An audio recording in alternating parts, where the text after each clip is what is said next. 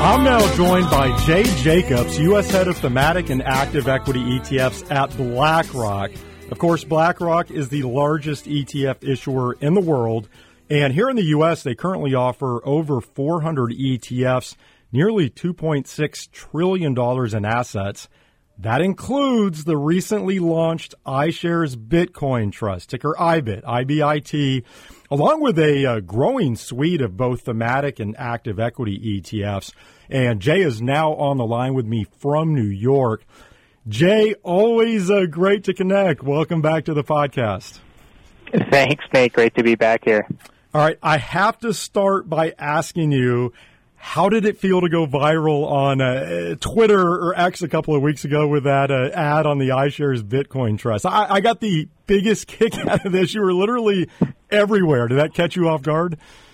Uh, it was a little surreal. I was actually walking with my wife and son in Central Park and, uh, you know, did my usual glance at my phone, and my heart probably skipped a beat when I saw hundreds of notifications on Twitter. But, um, you know... Uh, all, all good. I think it really represents the pent-up demand for the Bitcoin E T F. You know, this is something that people have been waiting for for years.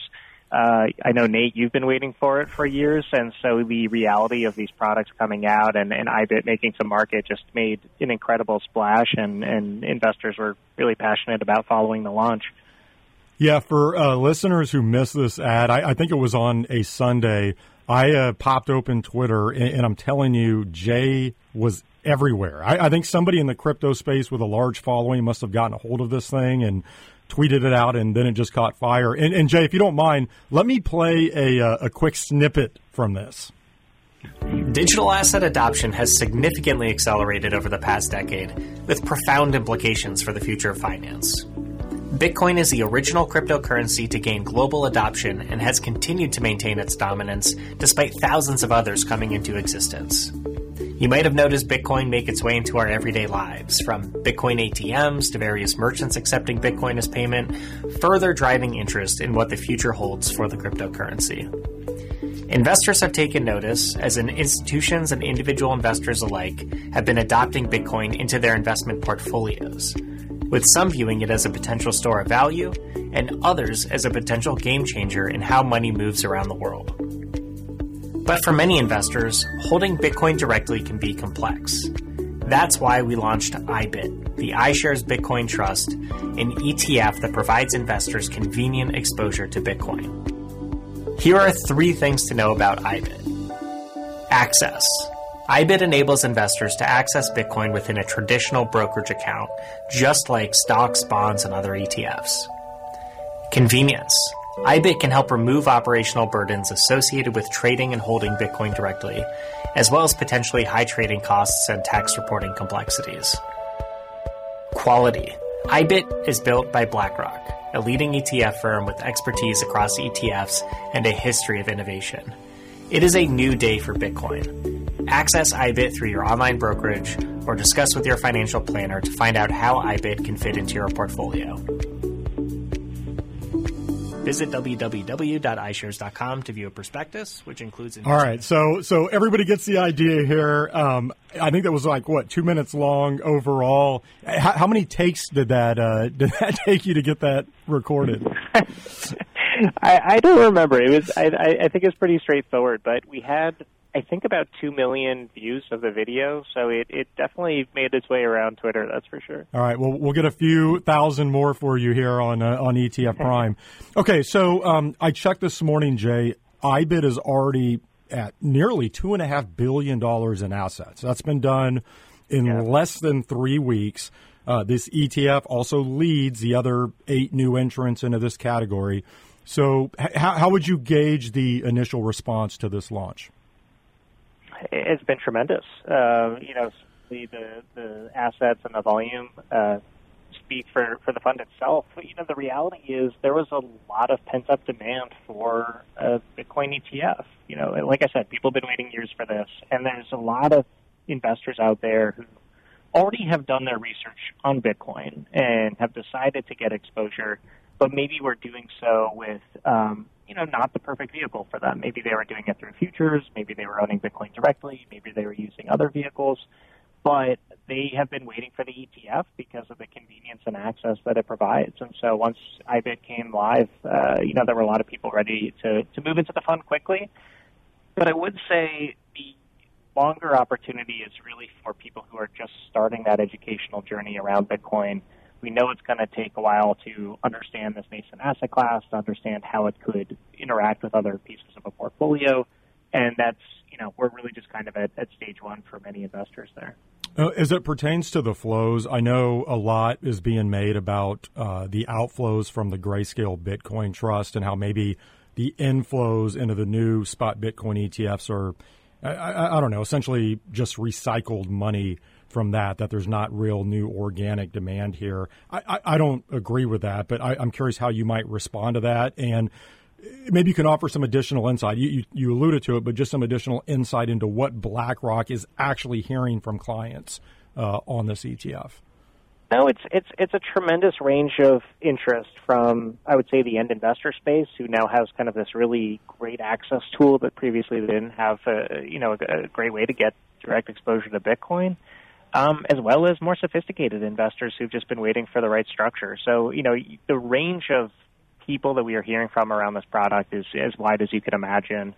And again, you know, people are at different stages of that journey. So some people are moving quickly. Other people, you know, this could be a months or years long journey if, if they ever allocate to Bitcoin. But now that it's in the E T F world, they are at least kind of starting the educational journey around uh, the asset.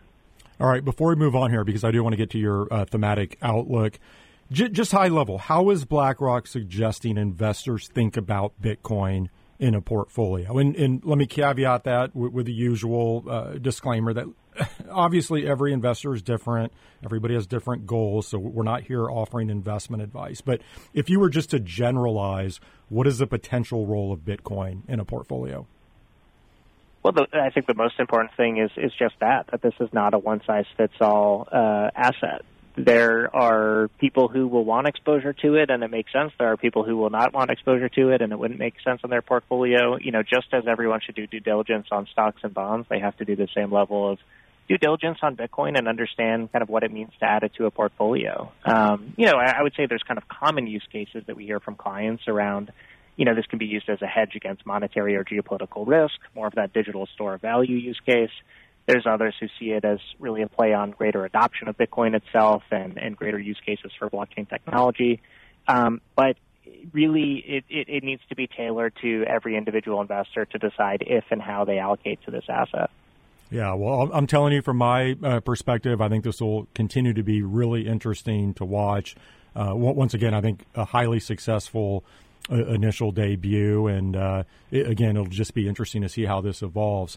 Um, all right, let's now pivot and and touch on your twenty twenty-four thematic outlook. I, I'll tell you, I really enjoyed reading this. And there there were four key takeaways that you presented. If, if you don't mind, let me quickly go through these, and then we can get into some detail here. So number one, you said that given the macroeconomic backdrop with higher rates and uh, more volatility, you said investors need to demand greater compensation for taking on equity risk. And a way that they can do that is by getting more precise about investment exposure, so really targeting specific themes. So that's number one. Number two, you noted the transformation of artificial intelligence from concept to commercialization, which uh, I actually talked about that last week, how it feels like perhaps we're past that initial buzz we saw earlier in twenty twenty-three with uh, chat uh-huh. G B T, right, and those sorts of things. And now the real work is being done. It's about real adoption. And you talk about how the potential investment opportunity here, especially if you move beyond the largest tech companies involved in the space, uh, you know, could be compelling. So that was the second takeaway. And then quickly here, the other two takeaways you mentioned uh, are a new era for medical innovation and the rewiring of globalization. So so basically how uh, geopolitical dynamics are shifting supply chains, and, and we're seeing a move towards reshoring and, and nearshoring.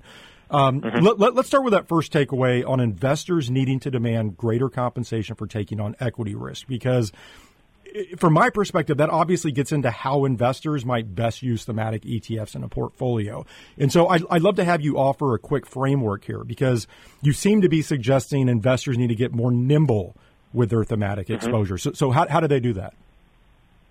Well, you know, from a high level, there's really two issues investors are facing when they think about equities, which is first, people are getting paid five percent to hold cash, so that's a pretty high bar to clear. You want to exceed that if you're going to take equity market risk. And then the second piece is markets are volatile right now, and there's a lot of macroeconomic uncertainty. So volatility is higher, and that means that with higher cash rates and higher volatility, you really need to be confident in your investing to see that you're going to get the return that you're looking for over the long run. If we go back over the last ten years, you know, it was really a Goldilocks period where just owning broad market benchmarks drove a lot of returns for investors, and we don't think that's going to continue. It's really about getting more precise exposure through thematic investing, through active investing, or looking at things like sectors and subsectors. So I think the way to think about this for investors is this means focusing on the satellites in your portfolio, not just broad market allocations, but getting targeted in where there's long-term growth opportunities. Yeah, I like the comment you made where you said just because you're exposed to the Magnificent Seven, which, of course, if you look at the, the composition of those companies and what they're involved in, you do have quite a bit of A I exposure. Um, but that doesn't mean you're you're well exposed to thematic growth. And I, I thought that was a good point. And then the other uh, item that, that caught my attention, you said you need to look for long-term structural trends with near-term mm-hmm. catalysts, which I think gets into being a bit more nimble uh, around thematics. Um, if, if we look at those other three takeaways you highlighted, um, you, you know, those are potential areas of opportunity you see in twenty twenty-four. Again, the, the adoption of artificial intelligence, the new era of medical innovation, and then this uh, supply chain reorientation. Do, do you want to comment on any or, or all of those?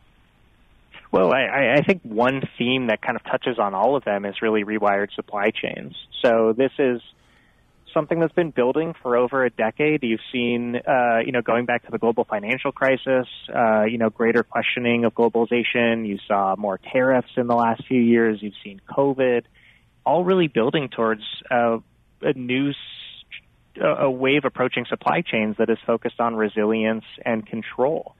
And so you've seen uh, policies in the United States like the Infrastructure Investments and Jobs Act, the Inflation Reduction Act, the Chips and Science Act, basically bringing tens or hundreds of billions of dollars into building things in the United States to set us up for the next stage of growth.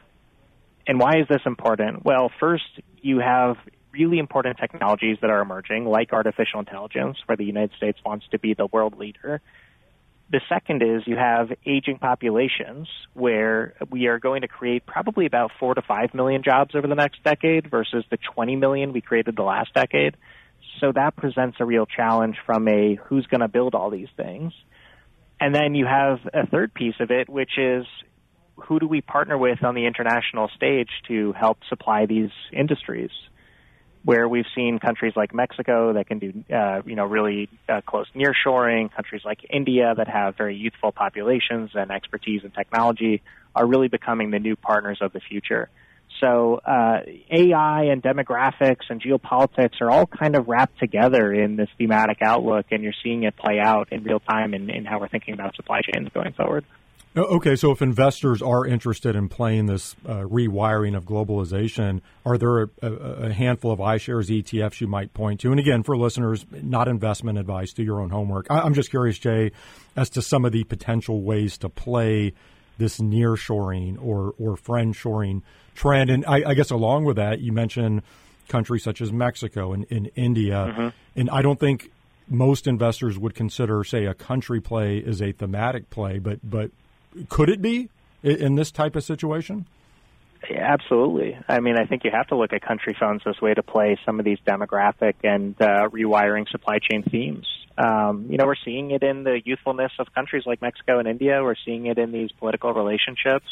So, you know, single countries maybe in the past are not viewed thematically, but I think in this uh, world we, we, we have to. So, you know, a couple of tickers, you know, I R B O is our robotics and A I fund. E W W is our Mexico fund, I N B A is our India fund, and we're seeing, you know, significant interest in those E T Fs, you know, given the themes that are playing out this year. Uh, Jay, just a few minutes left here before I let you go. I'm actually going to switch gears on you yet again here. Uh, we're, we're covering a diverse range of topics this week. Um, I actually had your colleague, Rachel Aguirre, on the podcast a few months ago after the launch of the um, iShares Buffer E T Fs. And, you know, with thematics, we're, we're talking about more granular ways to play offense. But if you think about those buffer E T Fs, those could be considered more granular ways to play defense. And I, I'm just curious if you want to comment on those buffer E T Fs and just the type of response BlackRock is uh, seeing to those products thus far.